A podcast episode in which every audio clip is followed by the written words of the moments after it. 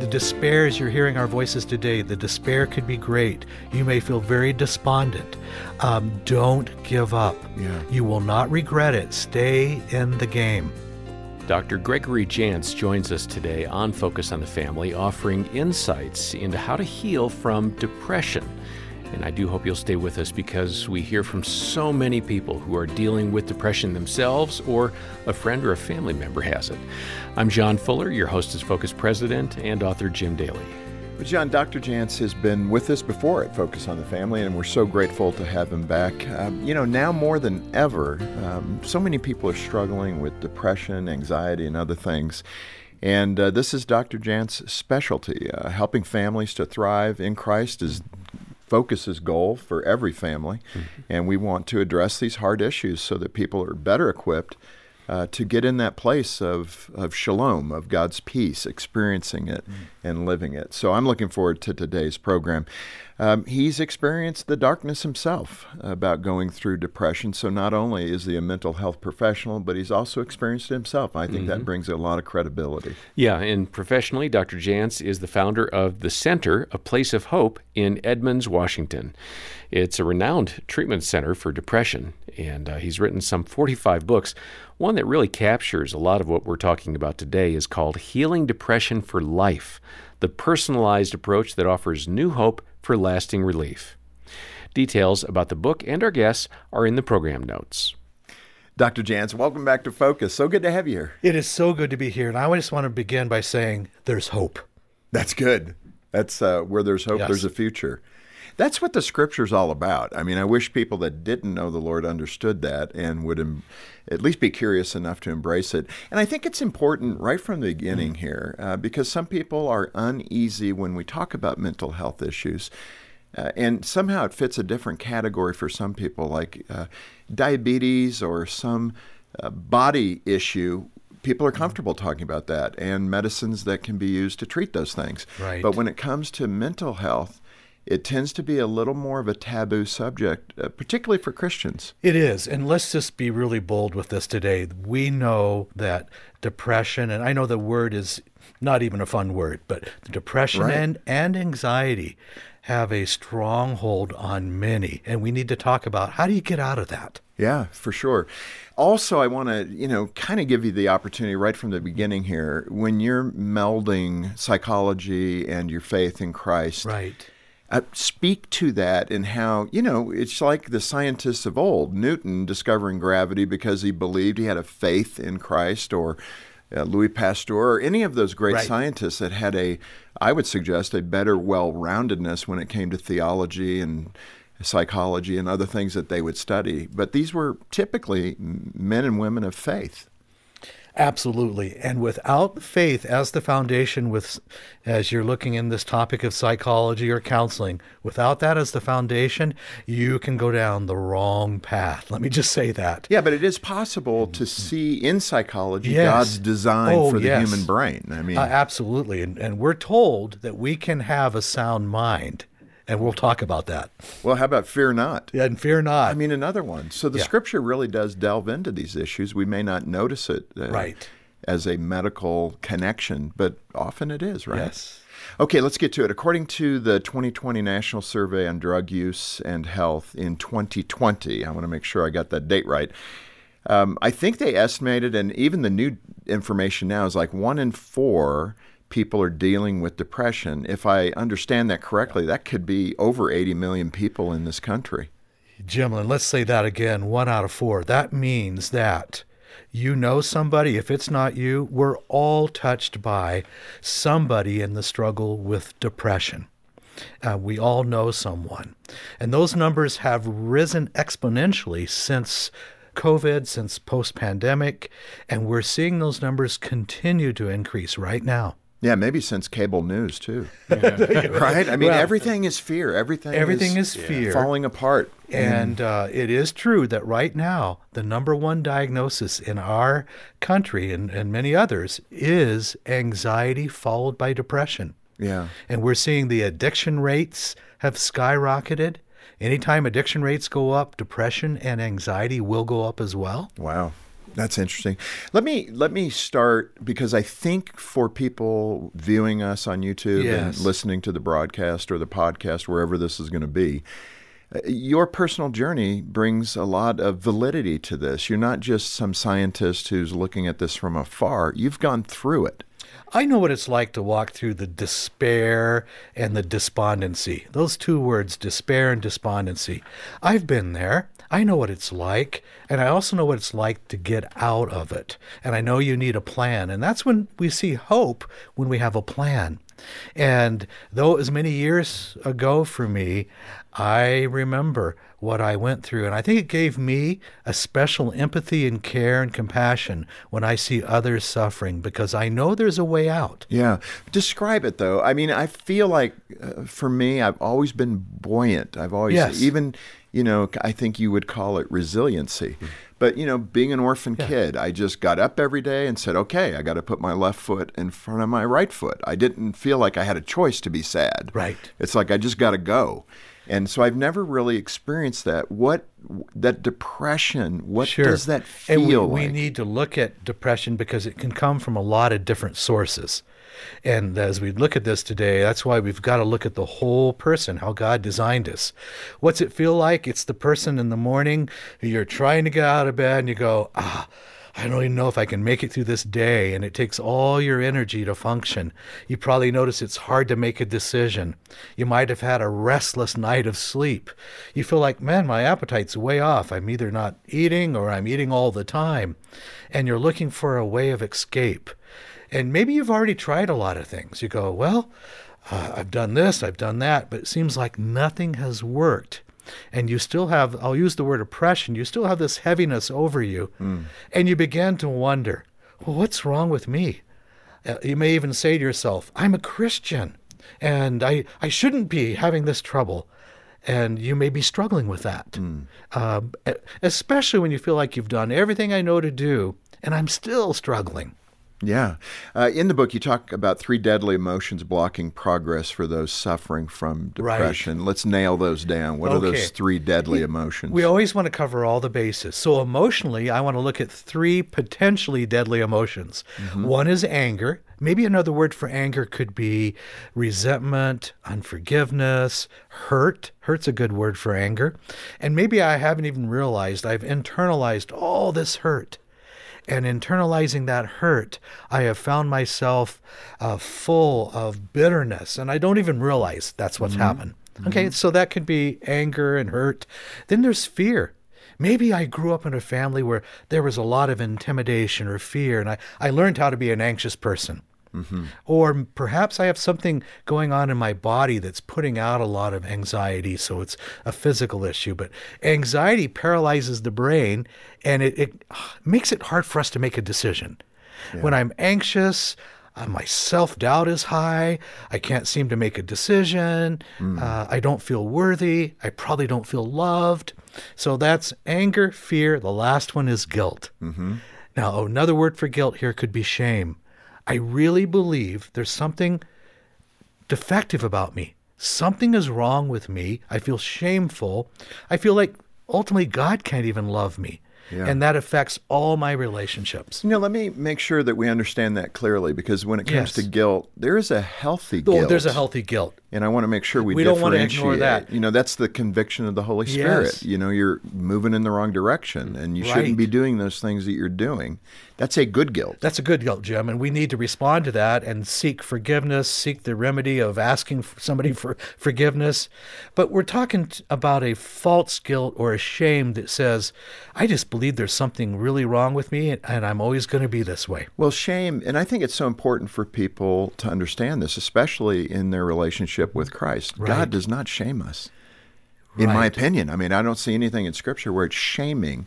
It's a desire to love us and to move us to a healthier place. Right. Give us an example of what shame, you know, you mentioned that, but a person who internalizes that shame, what does that sound like in our Well, if? I internalize shame, I'm going to probably be depressed. I'm going to be anxious. And if I've internalized shame, maybe I've been able to go so far in life, but my relationships just are not where I know they could be. I may struggle with intimacy if I have a lot of shame. It may be hard for me to trust people. Shame is like an invisible block between me and other people because I can't really have the real relationship I'd like to have. Yeah. You worked with a man named Andrew who dealt with those three deadly emotions. Um, share about his journey uh, that led him to healing. Well, one of the deadly emotions there was the emotion of ultimately unforgiveness. So, shame, unforgiveness, and having this intense anger and not really understanding that that's what's the core. You see, I believe with the whole person approach and with Andrew, we had to get down to what was the core issues that he has been facing his whole life and his whole struggle with, with depression. Now, one of those happened to have been uh, really ultimately hurt, uh, shame in his life, and that had to be addressed. But you know, we do need to look at the whole person. If I live that way for a long time, I've got to change how I think. I have to renew my thinking as well. Yeah. And maybe I haven't taken good care of myself physically. So I've got to change how I care for myself.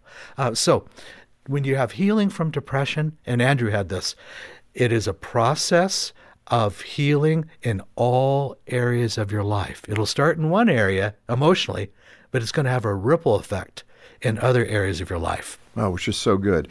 You also, this wasn't in the book, but uh, you mentioned to our producer uh, something about silent depression and how it's damaging marriages today. Oh, I really do want to speak to this. Yeah. Silent depression in our marriages. What we're seeing now is perhaps one person, a spouse, who's been suffering for a long time.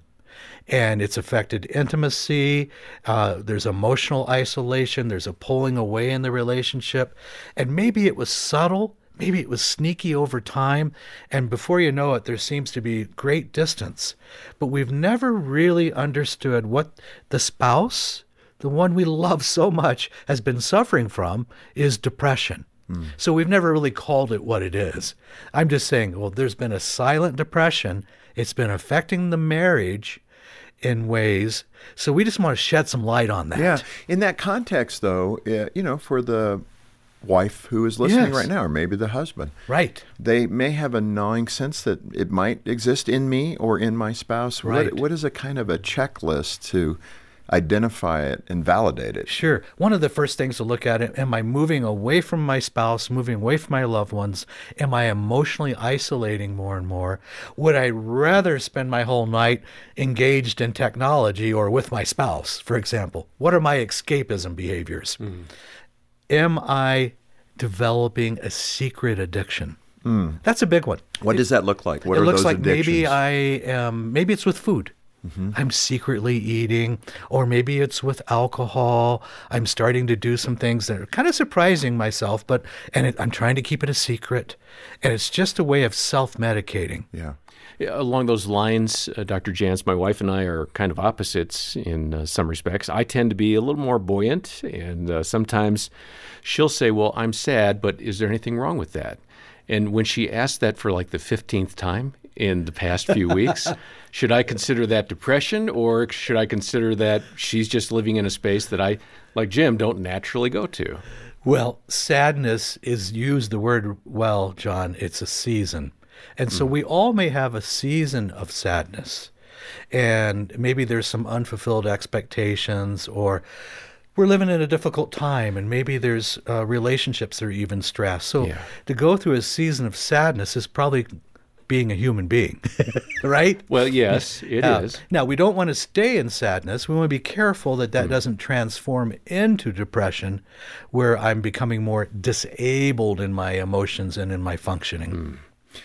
Dr. Jantz, you also have a story about a woman named Kelly who dealt with depression as a result of stress. I, I probably could relate to that one more so. When, you know, usually work related, I feel more stress at work than I do at home. Sure. But when, you know, there was a season years ago, I was just, I was under a lot of stress. Right. And I, I think I was leaning into depression, but I didn't know it. Um, I It may just- not be a label we use. Right. But I was eating more. Yes, yes. you know, I wasn't as, I just didn't feel as healthy. And Right. I, I think emotionally, I was just under a lot of Yes. pressure. And I didn't realize it. Well, let's talk about chronic stress. Chronic stress for many, and by the way, post pandemic, pre pandemic, the whole season, we've all gone through chronic stress. This has Right. affected all of us. It's kind of modern day life is It's- chronic stress. Yes. And so, to now varying degrees, maybe you've been in a, a job or a situation where the stress is really intensified. Chronic stress over time, untreated, will cause us to have a physiological response of usually depression and anxiety. You know, our adrenal glands can only pump so much cortisol in our system before, after a while, the body begins to go, I'm not doing well. You know, we start to get messages. And our body can create an internal depression or anxiety because of chronic stress. Yeah. And then chronic stress can also cause this, and you said this so well, Jim. Well, I can turn to food, um, or I can start to turn to other things just as a way to self medicate or kind of try to escape from whatever's going on. Yeah. And I the thing about it at that point, I would think with chronic stress, we're not even the flags may not even be going Right. off. It's subtle. It it just comes upon us. Well, and we just keep going when we have Right. chronic stress. That's what I did many years ago because my season of depression was a result of chronic stress, very poor self care. I was not doing well caring for myself. Sleep is generally affected. I used to work in sleep research as well. And so we know right now we're seeing uh, high numbers of folks with sleep disorders. Sleep insomnia is high, sleep apnea numbers are high, because once we're living in chronic stress, once we're living with depression and anxiety, it will affect our sleep. Yeah. A practical point there is how do we control the controllables? What are mm-hmm. those things we can do in the chronic stress phase that hopefully will catch our attention and then we can do some things to uh, put ourselves in a healthier place? Well, there's a couple simple things I'd suggest doing right away. One is, uh, do you remember the old-fashioned three by five cards? Oh yeah. Okay. I have some. okay. They may be dusty. I still I still use these. Uh, in fact, this morning out of my jacket, I pulled. I go, oh, these are from before. Um, Five years ago. yeah. So um, I want you to take a verse, and maybe it's like 2 Timothy 1 7. For God has not given me, make it personalize it, a spirit of fear, but of power, love, and here's the key word sound mind. Write that verse down, put that on that 3 by 5 card, and I want you to go outside 20 minutes, half hour. I want you to go for a walk. And I want you to just start breathing outside. I want you to pull that three by five card out and say God's word out loud. Say that out loud. And um, begin to do something to just renew your mind. Now, it sounds really simple. But while you're doing that, I want you to take your water bottle with you. Right. I want you to start drinking water. Under stress, we tend to drink less water. When we're anxious, we drink less water. Start drinking your water again. We drink a lot of other things instead of Right. things that are helpful. Um, I want you to get moving, just that simple movement um, and getting outdoors. Now, you will not feel like doing this. You're going to go, okay, that sounds good, and you will not feel like doing it. This is going to be a decision. Oh, Lord God, help me get outside and do this. Help me start moving again. Um, but also look at what else is going in my mouth nutritionally. Am I skipping breakfast? Am I not getting enough protein? What am I doing nutritionally? Okay, you got me on that one. Gee, I did have an Aussie bite. They're very small, but uh, and my cup of coffee. Yeah. So, but it's the simple things that make a big difference over Yeah. time. But when we're under chronic stress, we stop doing all those good things. I want to uh, highlight the water intake because Yes. part of it, you know, sometimes we we think, oh, this is a little Sure. wackery or whatever. But the body I saw, like on a 176 pound person, I'm Right. just taking that number as a, a number. Sure. But it said that we need, at that weight, you need about 88 ounces of water a day. Here's the difference it makes water improves mood, water improves concentration, water improves blood pressure. There's a lot of reasons to drink the water. And everything else that you're going to do, water will help it work. Hmm. So we've got to go back. Don't replace it with soda. Well, it's like it's like the the gentleman I was talking to recently goes, "I think I'm drinking about 12 cups of coffee a day." I go, "Okay." Now, 12 cups is probably not a good idea. You're going to feel anxious. Right. Right. Was he drinking any water? right? No. Yeah. Okay. Now, we fall into those traps uh, when we're under chronic stress. Remember, chronic stress is one of the pathways to depression. Yeah. Let's uh, touch on forgiveness. Yes. That's another aspect of getting to a healthy place. What are the steps of forgiveness we can take to kind of overcome those toxic emotions? Sure. Maybe I grew up in an environment where there was a lot of emotional abuse. Maybe there was an environment where there was a lot of comparisons. Why can't you be more like your sister? Look at her. And so it just taught you that you were not good enough. You never could be good enough. Uh, or maybe there was tragic uh, physical or sexual abuse, some form mm-hmm. of abuse. So that then transferred into a lot of woundedness. And what I'm saying about forgiveness, and we've all heard messages on forgiveness, but I'm saying it's about setting you free. It's a toxic emotion like shame, and we really wanted to begin to cleanse ourselves of that past hurt and pain. And I think forgiveness for a while will be a daily decision. It's a decision. I'm not doing this for the other person. I'm doing this for me. Yeah. And I need, Lord God, help me do this. Yeah. Help me make a decision to disconnect from that pain. Now, I, will always have the memories. You won't, you, we don't forget what happens to us. Yeah. But the power of those memories you'll find over time with forgiveness. And you will find God will do a work under forgiveness. And it could be a key to your healing. Yeah. You know, Greg, in that context, the I'm thinking of the person again where you have confidence in who you are. I mean, yes. the other word I would use there is comfortableness. Hmm. And we don't need to, I, I, would hope we don't feel guilty that we're comfortable with who we are. And that's a good place to be. That's a healthy place to be. Right. Uh, not cocky, not arrogant. Those are things that we don't want to be in the spirit of Christ but comfortable, that I'm okay with who I am. It's okay to have what I'll call a high self regard. It's not an exaggerated sense of self importance. It's not about being prideful, but I want you to enjoy the peace and joy that the Lord can provide. And with that, you can affect other people. Yeah. With that, your gratitude's going to grow. You're going to feel more optimistic about your future. And so, recovery from depression, I want to say, don't give up. Keep going. There could the despair as you're hearing our voices today. The despair could be great. You may feel very despondent. Um, don't give up. Yeah. You will not regret it. Stay in the game. Yeah. Well, that's a good encouragement. Let's talk about the power of prayer yes. in that regard, because boy, all over the place now, even medical professionals, surgeons, doctors are talking about the power of prayer, and they're seeing it that it has an effect on people. Isn't that fascinating? Yeah. Yes. And so you may feel like, okay, Lord, I've already prayed and prayed that you deliver me from this depression. I get that. Don't stop praying. Here's something to look at. Perhaps what I need to pray is, Lord God, give me the wisdom, give me the insight. What is it that I need to address? What is it that I need to do to experience healing? Lord, just reveal that to me. Maybe what you could do is start a journal. Every day you're going to write just a few sentences or a paragraph. But the prayer really is, Lord God, give me the wisdom I need to really live in the healing that I know, I know you have for me. It, what am I missing in the whole person? Is there things that I haven't addressed? Is there physiological issues? Um, what do I need to address?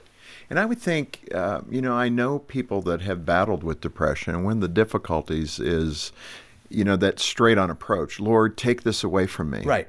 And 10 years later, they're still there uh, because they're kind of stuck in that spot where they're expecting the Lord simply to just do it and they're not doing what needs to be done internally. Yes, and part of the danger is, well, Lord, you haven't delivered me, you must not love me. You see, oh, we start to so think. now it adds more shame. Right, exactly. So that's why I say, just change the prayer up a little bit. There's answers. Please, please stay in the game. And, and Lord, just show me what I need to do. Who do I need to talk to? Uh, give me a new and fresh revelation uh, so that I can really, and, and Lord, as I get healed, help me to be a, a good voice for others who are struggling. Well, and that we're winding in here, but I mean, that is part of the other uh, antidote to this is how, in you yourself personally, with your own struggles with depression and overcoming it and helping others, uh, finding that personal purpose to help other people who are struggling with depression. I mean that that's Jim. I, am passionate thing. about helping yeah. people have recovery and healing. One is I know it's possible. I also know the depths of that despair as well. Uh, and that's why I say do not give up. God will promise. God's word is true. You can have a sound mind. Yeah. Uh, sometimes we're just missing uh, certain pieces to the puzzle. So pretend depression's a thousand piece puzzle. Yeah. Okay, you got a lot of pieces in there, and maybe there's just a handful of pieces left. We're going to get the puzzle done. Yeah, and that, that mm. is why we're doing what we're doing today. yeah. That's right. And I just want to say again, we're going to come back. I want to ask you some more questions that fill out some Good. of that uh, mind, soul, and body approach that you're talking about. And, you know, we're here for you. This is why Focus on the Family exists for 45 years, starting with Dr. Dobson. I mean, we have wanted to stand in the gap with you. So get a hold mm-hmm. of us. We have caring Christian counselors who can help. Uh, you can set up a phone call. They'll get back to you and talk with you about your situation. They'll pray with you and most likely provide resources for you to continue in the journey. A wonderful place to start is with Dr. Jantz's book, Healing Depression for Life there's a title for you, right? Yes. That's the goal. How do you get to a better place? And that is what we want to help you with. So get in touch with us. If you can make a gift of any amount, we'll send it as our way of saying thank you for being part of the ministry. If you can't afford it, we're going to get it into your hands anyway and trust that others will take care of the cost of that because we believe you need this information. Get a hold of us today when you call 800, the letter A, and the word family. 800 232 6459. When you get in touch, donate as you can and request a copy of the book by Dr. Jantz, Healing Depression for Life. It's an excellent resource for you if you're struggling with depression or uh, given the numbers that were discussed and how widespread this is, every one of us as believers in Christ should probably be having a copy of this. We should be familiar with it so we can reach out and help someone. Healing Depression for Life. Call us for your copy. Uh, we have details as well in the show notes. And on behalf of Jim Daly and the entire team, thanks for joining us today for Focus on the Family. I'm John Fuller, inviting you back as we continue the conversation with Dr. Jantz and once again help you and your family thrive in Christ.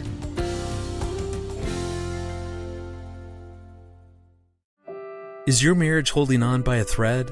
For deep hurt, you need deep healing that only comes from the Lord, and you'll find it at a Focus on the Family Hope Restored Intensive in Michigan.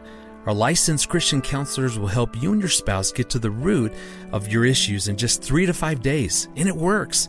80% of the couples are still married two years after attending. Learn more at hoperestored.com and talk with a trusted advisor. That's hoperestored.com.